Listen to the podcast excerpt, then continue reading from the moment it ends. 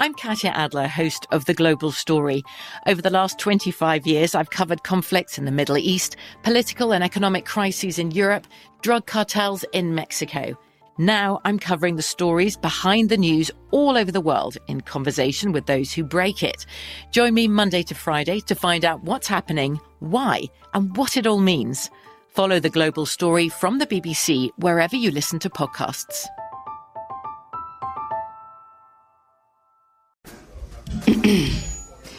AT&T connects an ode to podcasts. Connect the alarm. Change the podcast you stream. Connect the snooze. 10 more minutes to dream. Connect the shower. Lather up with the news. Sports talk, comedians, or movie reviews. Connect with that three hour philosophy show. Change the drive into work in traffic so slow. Connect the dishes to voices that glow. Thank you to the geniuses of spoken audio. Connect the stories. Change your perspective. Connecting changes everything. AT&T. Enjoy all your favorite sports like never before at BetMGM. Signing up and playing is so easy. Simply sign up using code Buckeye and receive up to $1,500 back in bonus bets if you don't win your first bet. When you register with BetMGM, you can get instant access to a variety of parlay selection features, live betting options, and the best daily promotions in the business. And with BetMGM at your fingertips, every play and every game matter more than ever. Place your moneyline, prop, and parlay bets with the king of sportsbooks today. Sign up using code Buckeye and receive up to $1,500 back in bonus bets if you don't win your first bet. That's right, up to $1,500. Again, sign up using code Buckeye and receive up to $1,500 back in bonus bets if you don't win your first bet. BetMGM and GameSense remind you to play responsibly. 21 plus and present in Ohio. Subject to eligibility requirements. Rewards are non-withdrawable bonus bets that expire in seven days. Gambling problem? Call 1-800-GAMBLER in partnership with MGM Northfield Park. That's 1-800-GAMBLER. The best conversations I have with my colleagues are the ones that happen when no one is looking, when we're not 100% sure yet what to write. Hopefully, having conversations like this can help you figure out your own point of view. That's kind of our job as Washington Post opinions columnists. I'm Charles Lane, Deputy Opinion Editor. And I'm Amanda Ripley, a contributing columnist. We're going to bring you into these conversations on a new podcast called Impromptu. Follow Impromptu now, wherever you listen. Welcome to Monster, DC Sniper, a production of iHeartRadio and Tenderfoot TV. The views and opinions expressed in this podcast are solely those of the podcast author or individuals participating in the podcast and do not represent those of iHeartMedia, Tenderfoot TV, or their employees. Listener discretion is advised. October 19th, 8 p.m., Ashland, Virginia. 37 year old Jeffrey Hopper was walking with his wife Stephanie. They were in the parking lot outside a Ponderosa Steakhouse when a shot rang out from the woods.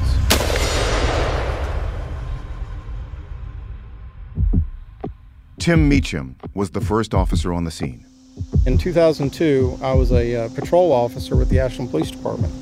We're walking in the parking lot of the Ponderosa. Right.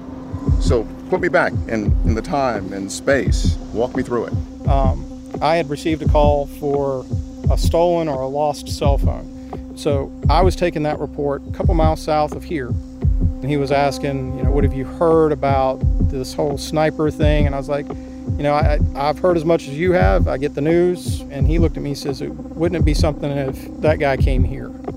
And he had just finished saying that when dispatch handed me the call. And they said, respond to 817 England Street for a possible shooting. I, I looked at him like, no way. And the look on his face was priceless, you know, just like, oh my gosh, what did I just do to you? I marked en route, told him I was on my way. They said, We've had one call, uh, got a male down in the parking lot at the Ponderosa. I asked them if there's any other information. And they said, No new calls, no new information. And that's when I called the sergeant on the radio and I said, We may want to consider starting the response plan. When I arrived, our victim was laying in the parking lot, and his wife was sitting on the sidewalk and had her husband's head in her lap. I pulled past them right to the end of the sidewalk here, and my car acted as a shield between the woods and the Hoppers. So instinctively, you just pull your car into a position that sets up a barrier between the wooded area and potentially more victims. Yes. Jeff was laying in the parking lot, and Stephanie was sitting on the sidewalk, and she was holding pressure on his stomach. I told her that I needed to verify the injury, so she lifted up the towel that she was holding on him. And I saw a hole about the size of a nickel in the top of the victim's stomach. I feel somebody tap me on the shoulder. I wasn't expecting anybody. Turn around, a guy standing there is a little bit shorter than me. He had a chain around his neck. and He reached into his shirt and he pulled it out, and it was a New York Police Department badge. He says, I'm retired. What do you need? If there was somebody still here, I wanted them to think that we were searching for them. I asked him to use the spotlight on my car to pan back and forth across the woods. And I showed him where the shotgun release was in my car and told him that, hey, if shots were fired, send lead that way. There is a ruthless person on the loose. What unnerves this community the most is the randomness of the murders. Ordinary people doing ordinary things. They killed the five people in one day and then went on the rampage for the next month. It is quite a mystery. The police say they have never had a crime quite like this. Be careful. These guys are using weapons that are going to go right straight through our bulletproof vests. There's a white van just went by with two guys in it. From iHeartRadio and Tenderfoot TV, this is Monster, DC Sniper.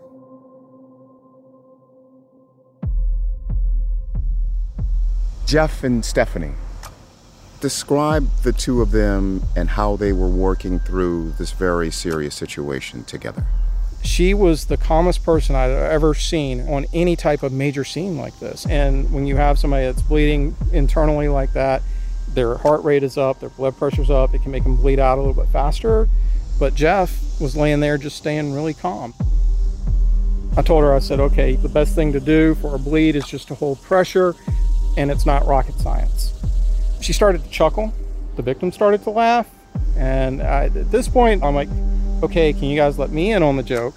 Well, she was a rocket scientist for NASA. So, me telling her that it wasn't rocket science, uh, she kind of knew that already. And they actually told me that they were in Pennsylvania visiting family. Intentionally, they didn't stop in Maryland, D.C., or Northern Virginia because of the shootings, and they felt like if they stopped closer to Richmond, that it would be safer. So, the ambulance, when they come up on scene, normally wait until law enforcement can make sure the scene is safe for them to enter. I couldn't do that. So we came up with a different plan for them to come in and pick up Jeff. I got my shotgun.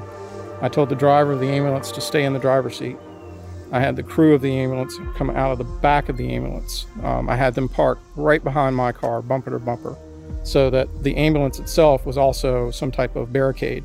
They get Jeff on the stretcher, they put him in the ambulance, and we get them out onto England Street and tell them to take the shoulder of Interstate 95 because we'd shut it down. By 8:30, the victim was arriving at the hospital and police across this area had activated a coordinated tactical response, a plan put in place just last week in the event of a suspected sniper attack. Very quickly traffic was brought to a complete stop. That's retired Maryland State Police Lieutenant David Reichenbaugh. Ordinarily, if you do that, you've got phone calls going to politicians. Hey, what's what's going on? Why are the roads blocked? I can't get home. I can't go about my business. But believe it or not, at this point, the public was completely on board with, with law enforcement. They were in fear. They wanted this stopped as badly as we did. The roadblocks turned up nothing. The sniper had vanished once again. But there was good news. Thanks to the efforts of first responders, Jeffrey Hopper survived the attack. Once we got Jeff in the ambulance, we got the crime scene tape out, and we just right in front of the Ponderosa, right on England Street, we taped from one side of the building to the other. From that point, it seemed like every three letter agency in the federal government was starting to show up. I had FBI show up, I had ATF show up. One of those ATF agents was Ray Neely. I'm a normal special agent. Uh, well, I meant a relatively normal special agent. You know, I'm so used to hanging around law enforcement. Special agents are kind of a dime a dozen. And I was based out of Washington, so it's not very impressive in that particular area anyway. Ray Neely was a canine handler for the ATF. In 2002, during the sniper investigation, uh, I handled a dog named Garrett. He was a yellow lab. At that point, he was about seven years old. We use the term explosive detection canines. That's their official title. In the public, you'll just hear them called bomb dogs. It's been estimated that there's over 19,000 different types of explosive formulations, but generally they can be broken down into seven families. So as long as you train across those seven families, the dogs can then find firearms as well as explosives. On the night of October 19th, after Jeffrey Hopper was shot, the ATF sent Ray Neely to investigate the woods outside the Ponderosa. When we arrived that evening, it was actually kind of a balmy night, and because we're working in low light, the human search was really not going to be effective, so they were going to wait till daybreak. I talked to the people on scene and said, hey, it's best that we deploy this evening. The dog doesn't need daylight to work, and the odor signature is stronger now than it's going to be tomorrow morning. There was a wooded lot behind the Ponderosa. It's all pitch black dark. When any human or animals move through wooded areas, they typically go to the area of least resistance. It's called lines of drift.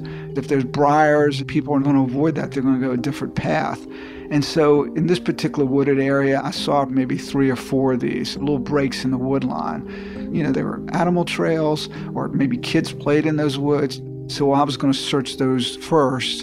And then if that failed, then I would start doing more of a gridded search. It was only on my second path of least resistance that I saw the dog change behavior. The dog started tracking until he went to a particular spot, and then he alerted me. I went over with my flashlight and examined the area where he looked. And that's when I saw the rub mark. There was a small tree, about maybe two inches in diameter, with a small vine.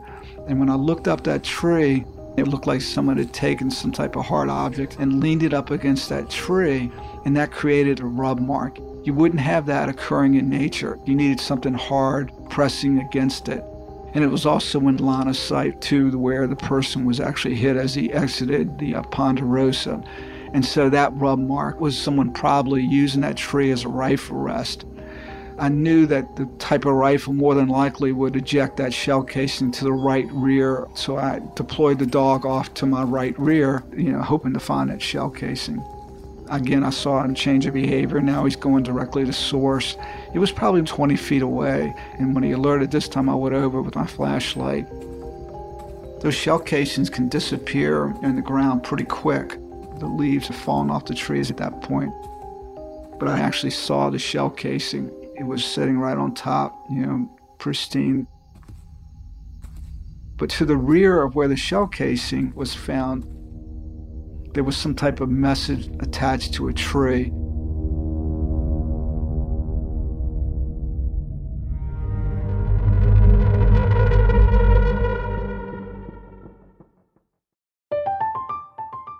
Katya Adler, host of The Global Story.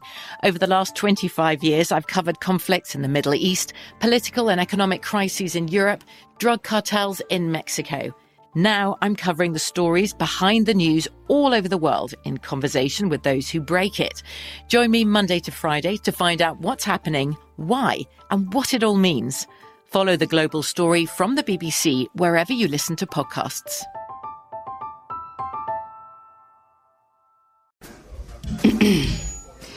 AT&T connects an ode to podcasts.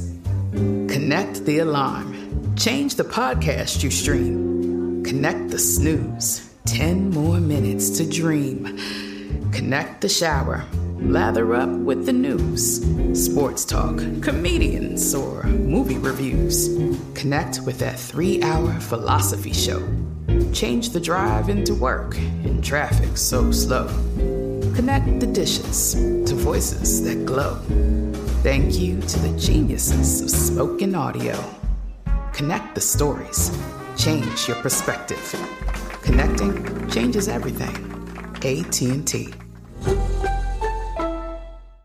Enjoy all your favorite sports like never before at BetMGM. Signing up and playing is so easy. Simply sign up using code Buckeye and receive up to $1,500 back in bonus bets if you don't win your first bet. When you register with BetMGM, you can get instant access to a variety of parlay selection features, live betting options, and the best daily promotions in the business. And with BetMGM at your fingertips, every play and every game matter more than ever. Place your moneyline, prop, and parlay bets with the king of sportsbooks today. Sign up using code Buckeye and receive up to $1,500 back in bonus bets if you don't win your first bet. That's right, up to $1,500. Again, sign up using code Buckeye and receive up to $1,500 back in bonus bets if you don't win your first bet. BetMGM and GameSense remind you to play responsibly. 21 plus and present in Ohio. Subject to eligibility requirements. Rewards are non-withdrawable bonus bets that expire in seven days. Gambling problem? Call 1-800-GAMBLER in partnership with MGM Northfield Park. That's 1-800-GAMBLER.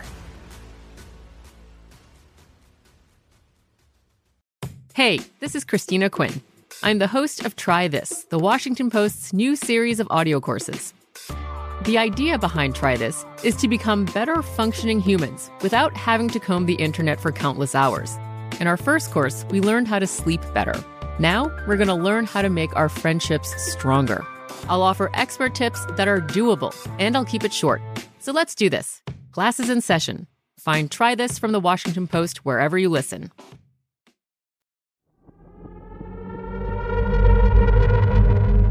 In the woods outside the Ponderosa Steakhouse, ATF agent Ray Neely found a spent shell casing, along with another clue, one that would prove vital to solving the case. There was a message that was attached to a tree. Investigators found a Ziploc bag pinned to a tree with two thumbtacks, and inside there was a letter. Investigators wanted to read the note, but they couldn't just open the bag at the crime scene and risk contaminating the evidence. An FBI helicopter was brought in that evening to take that piece of evidence directly to the lab. They would you know, be looking for DNA, any fingerprints. The letter arrived at the lab the next morning, Sunday, October 20th. When investigators finally opened it, they were shocked by what they found. Here's Maryland State Police Lieutenant David Reichenbaugh. Again, the snipers did not want the press notified about this. And for the first time, we were actually successful in preventing that. There was a couple significant things about this note. The first one was it was handwritten, and within a few hours, the handwriting on the tarot card that had been found a few days before was matched. So we knew we had the same individual. And any thought that it was organized terrorism pretty much got shot down and went out the window. The note had little red stars and when I say stars, if you've ever had a child that went to a daycare and they bring their papers home and they did something great, the teachers put little silvery or gold or the red stars on top of their papers. That's what I'm talking about. And no self respecting terrorist is going to do that, number one. Number two, we finally get a demand. Here's what the snipers wrote in the letter For you, Mr. Police, call me God. Do not release to the press. We have tried to contact you to start negotiation, but the incompetence of your forces. These people took our call for a hoax or a joke. The letter then listed five people the sniper had contacted 1. Montgomery Police Officer Derek. 2. Rockville Police Department Female Officer. 3. Task Force FBI Female. 4. Priest at Ashland. 5. CNN Washington, D.C. These people took our call for a hoax or joke, so your failure to respond has cost you five lives. If stopping the killing is more important than catching us now, then you will accept our demands, which are non negotiable. Option 1 You will place $10 million in a Bank of America account. The letter then listed the information for a credit card, which belonged to a woman named Jill Lynn Farrell, and then it went on. We will have unlimited withdrawal at any ATM worldwide, you will activate the bank account, credit card, and PIN number. At 6 a.m. Sunday morning, we will contact you at Ponderosa Buffet, Ashland, Virginia. Telephone number. You have until 9 a.m. Monday morning to complete transaction. Try to catch us withdrawing, at least you will have less body bags. But, option 2, if trying to catch us now is more important, then prepare your body bags. If we give you our word, that is what takes place. Word is bond. P.S. Your children are not safe anywhere at any time. The letter was a bombshell, and it left investigators with a slew of new questions.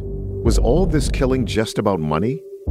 And if the snipers themselves had called into the tip lines and had been ignored, what other tips might have slipped through the cracks? But the letter did provide some major leads, like the list of people the sniper had called. Law enforcement would need to interview those people. And investigators needed to find the credit card owner, Jill Lynn Farrell. How was she connected to the snipers? Most importantly, though, the snipers wanted to talk, and police were eager to get them on the line. But there was a problem. The letter said the snipers would call the Ponderosa Steakhouse at 6 a.m. But by the time the police read the letter, they'd already missed the deadline. So Chief Moose reached out to the snipers the only way he knew how through the media. To the person who left us a message at the Ponderosa last night, you gave us a telephone number. We do want to talk to you. Call us at the number you provided. Police had the phone company redirect the Ponderosa's number to a line in their command center. There, an FBI negotiator sat and waited, hoping the snipers would call. Meanwhile, agents were setting up a trap. They'd mapped out all of the payphones in the Richmond area and stationed police officers at locations nearby those phones, but out of sight. Police were ready to trace the sniper's call, identify which phone it came from, and then swarm that area with officers. Back at the command center, the phone began to ring. Hello? Is this Ponderosa? Um, who's calling, please? Uh, I'm calling for Rob. Okay. Um, let me give you a new number. Hello? Yeah, is this Ponderosa? Uh, who's calling, please? Joe? Okay. Who are you calling for? Who am I calling for? Right. I'm calling to see if you guys are open. Hello? Hello. This is an automated reminder call from Pepsi Direct. Your Pepsi Direct sales representative will be contacting you shortly for today's order.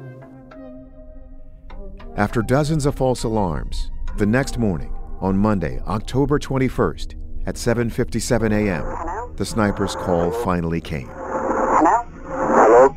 Yes. Is this Ponderosa? Um, who is this? Don't say anything.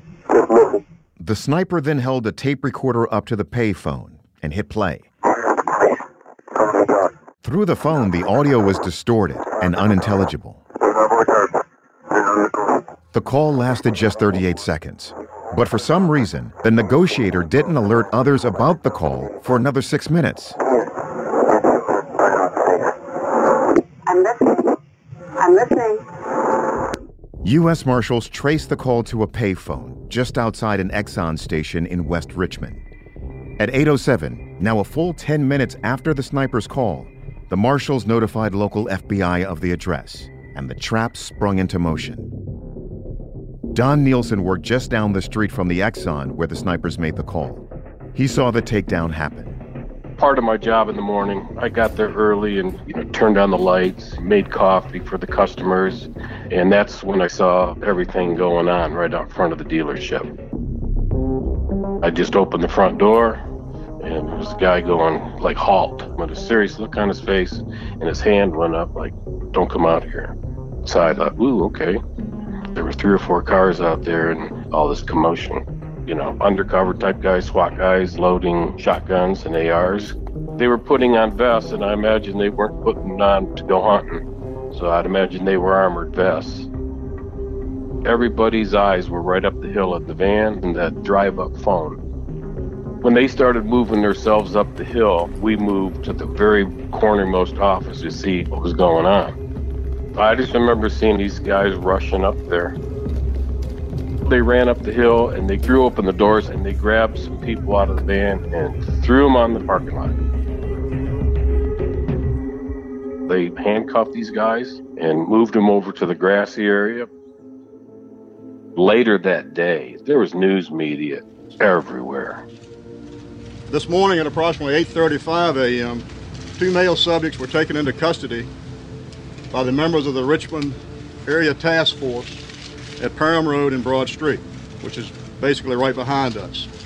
Those two individuals are being questioned at this time.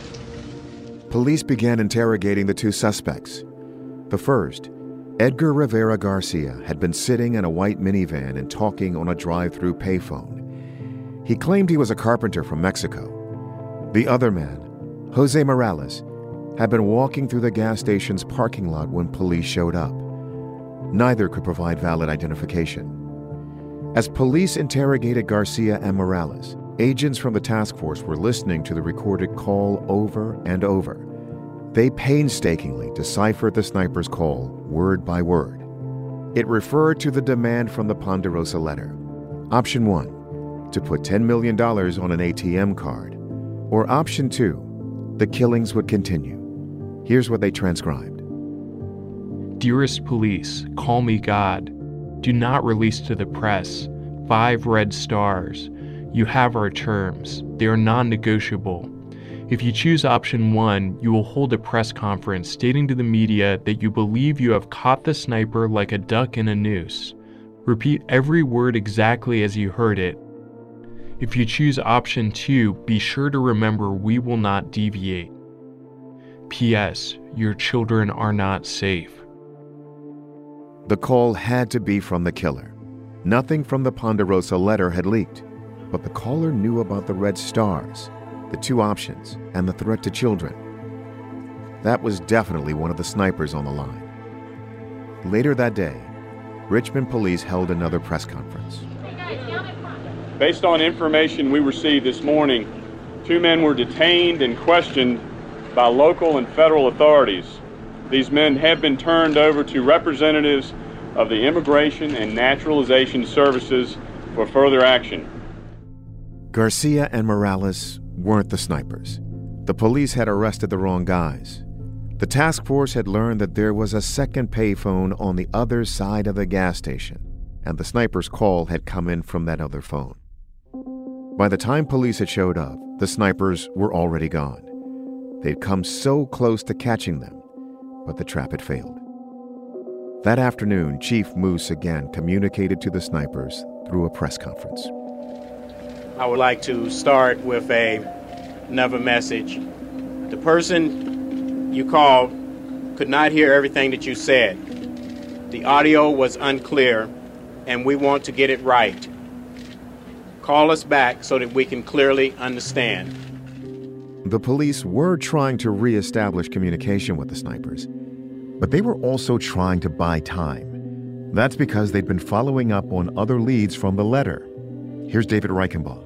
Right now, we've got a whole bunch of leads that we can work on, and they were running those leads down. Those were our red hot leads. They want $10 million on this ATM card, and the ATM card belonged to a lady, a bus driver this is Jill Lynn Farrell, retired Greyhound bus driver.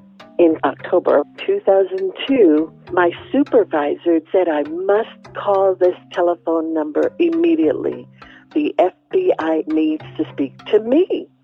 And I, I was completely shocked and surprised, but I called and FBI agent Mac Rominger said, yes, I need to speak to you upon arrival in Flagstaff tonight.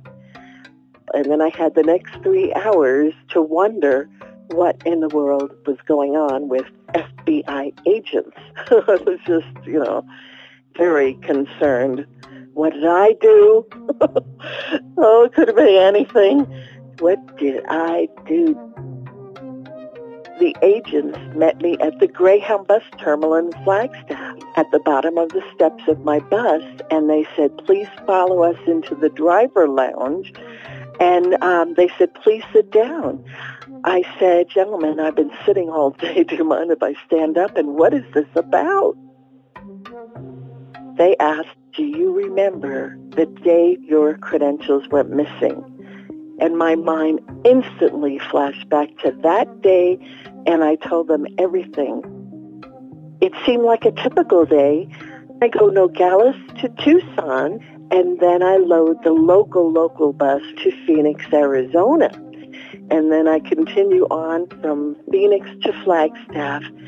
I then took my luggage off the bus and went into the Flagstaff bus driver lounge and I'm going through my items in my little suitcase and discovered my entire Union Pacific little black pouch was missing. My driver's license, credit cards, whatever. That was missing. And I started calling everybody, shutting everything down regarding credit cards. She canceled all of her cards except for one her Bank of America Visa card. That was the only one I didn't call in about because I did not know I had it. A few weeks later, a call from Bank of America told me they had shut down and canceled that card due to fraudulent use. The card was used one time only for $12.01 at a gas station in Tacoma, Washington.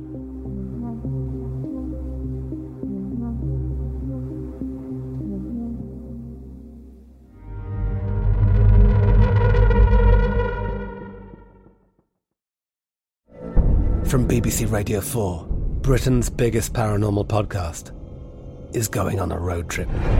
I thought in that moment, oh my God, we've summoned something from this board.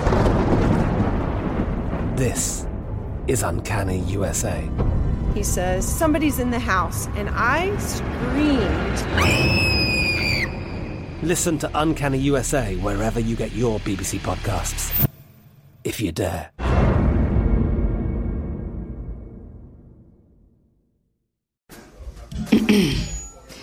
AT&T connects an ode to podcasts. Connect the alarm. Change the podcast you stream. Connect the snooze. 10 more minutes to dream. Connect the shower. Lather up with the news. Sports talk, comedians, or movie reviews. Connect with that three hour philosophy show. Change the drive into work in traffic so slow. Connect the dishes to voices that glow. Thank you to the geniuses of spoken audio. Connect the stories. Change your perspective. Connecting changes everything. AT&T. Enjoy all your favorite sports like never before at BetMGM. Signing up and playing is so easy. Simply sign up using code Buckeye and receive up to $1,500 back in bonus bets if you don't win your first bet. When you register with BetMGM, you can get instant access to a variety of parlay selection features, live betting options, and the best daily promotions in the business. And with BetMGM at your fingertips, every play and every game matter more than ever. Place your moneyline, prop, and parlay bets with the king of sportsbooks today. Sign up using code Buckeye and receive up to $1,500 back in bonus bets if you don't win your first bet. That's right, up to $1,500. Again, sign up using code Buckeye and receive up to $1,500 back in bonus bets if you don't win your first bet. BetMGM and GameSense remind you to play responsibly. 21 plus and present in Ohio. Subject to eligibility requirements. Rewards are non-withdrawable bonus bets that expire in seven days. Gambling problem? Call 1-800-GAMBLER in partnership with MGM Northfield Park. That's 1-800-GAMBLER.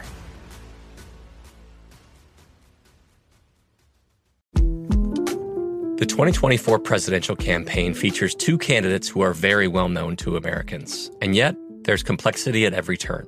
Criminal trials for one of those candidates, young voters who are angry. The Campaign Moment podcast from the Washington Post gives you what matters. I'm Aaron Blake, and I'm covering my 10th election cycle. My colleagues and I have insights that you won't find anywhere else. So follow the Campaign Moment right now, wherever you're listening.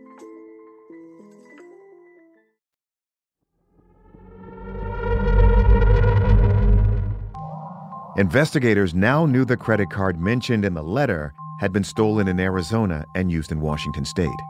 Those were now places of interest. Agents were also following up on the five phone calls that the sniper had mentioned in the letter. The letter mentioned a call to a priest in Ashland. It turned out there was only one Catholic church in the city. Police went there and spoke to the pastor, William Sullivan. Sullivan said he had received a strange call from a man with an accent he couldn't place.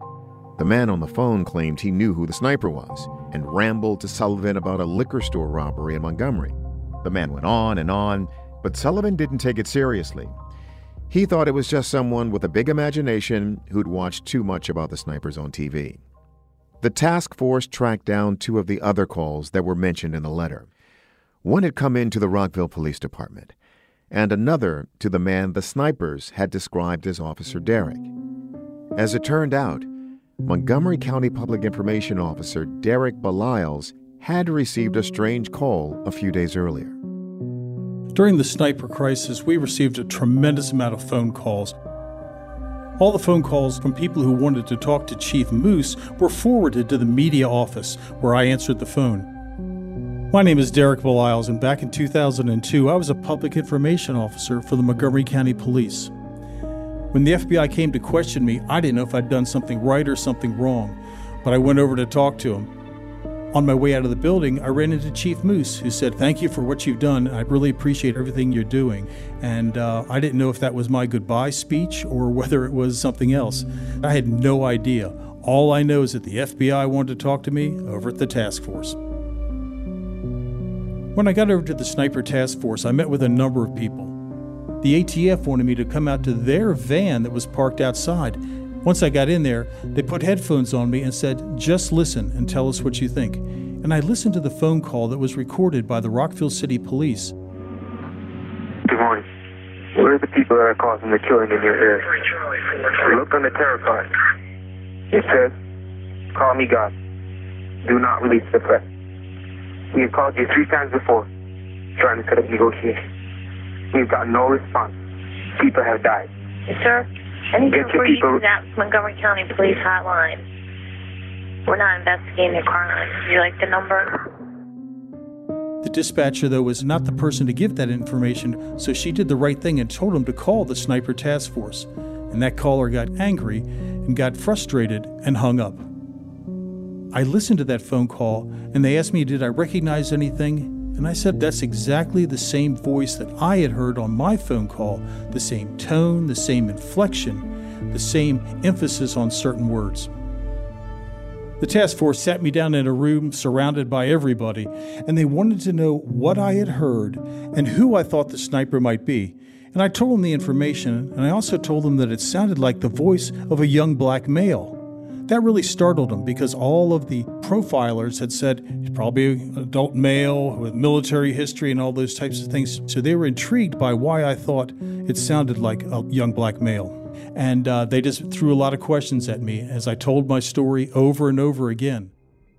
The phone call to Officer Derek Baliles wasn't recorded, but this is his recollection of the call.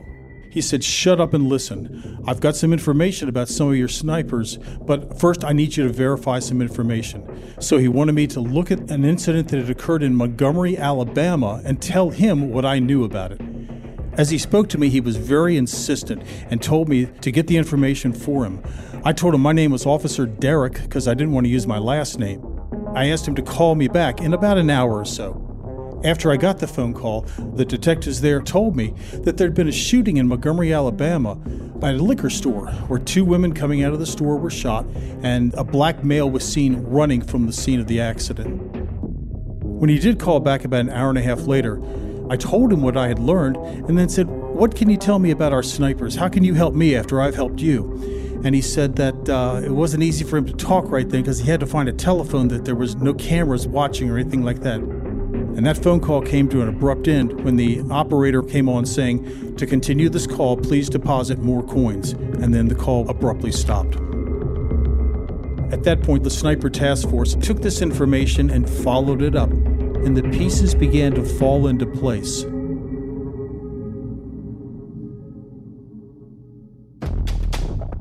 Next time on Monster, DC Sniper.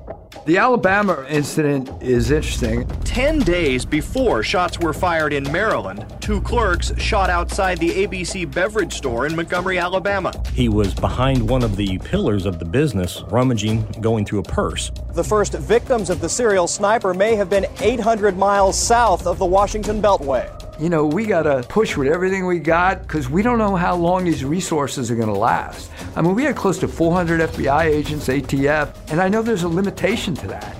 All this is happening not in days, it's happening in hours. And now we had a very, very clear suspect to pursue by name. Monster DC Sniper is a 15 episode podcast hosted by Tony Harris and produced by iHeartRadio and Tenderfoot TV. Matt Frederick and Alex Williams are executive producers on behalf of iHeartRadio, alongside producers Trevor Young, Ben Keebrick, and Josh Thane. Payne Lindsay and Donald Albright are executive producers on behalf of Tenderfoot TV, alongside producers Meredith Stedman and Christina Dana. Original music is by Makeup and Vanity Set. If you haven't already, be sure to check out the first two seasons, Atlanta Monster and Monster the Zodiac Killer. If you have questions or comments, email us at monster at iheartmedia.com or you can call us at 1 833 285 6667. Thanks for listening.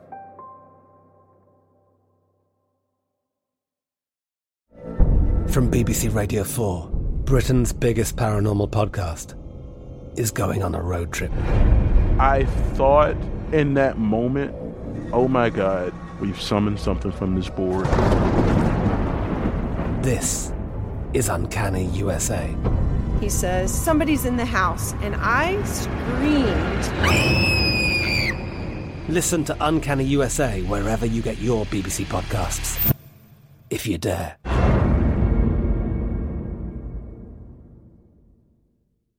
This is Malcolm Gladwell from Revisionist History.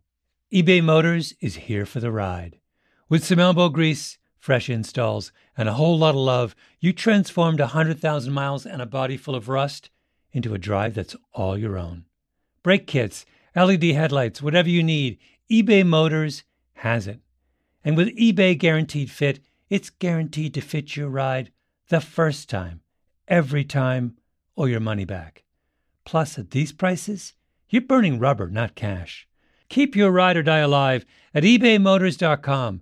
Eligible items only. Exclusions apply. Good sleep should come naturally, and with the new Natural Hybrid mattress, it can. A collaboration between Leesa and West Elm, the Natural Hybrid is expertly crafted from natural latex, natural wool, and certified safe foams to elevate your sleep sanctuary and support a greener tomorrow. Plus, every purchase helps fuel Leesa's work with shelters and those in need. Don't put off a good night's sleep any longer. Get a Leesa mattress today for a sound sleep tonight. Visit leesa.com slash iHeart. That's L-E-E-S-A dot com slash iHeart.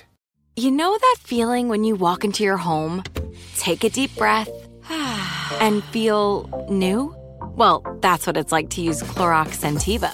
Because Clorox Scentiva smells like coconut, cleans like Clorox, and feels like energy. It'll elevate any cleaning routine to not just clean, but also make every room smell like a tropical coconut getaway. Discover how Clorox Scentiva's powerful clean and refreshing scents can transform your space. Get yours in coconut or other fabulous scents at a nearby retail store.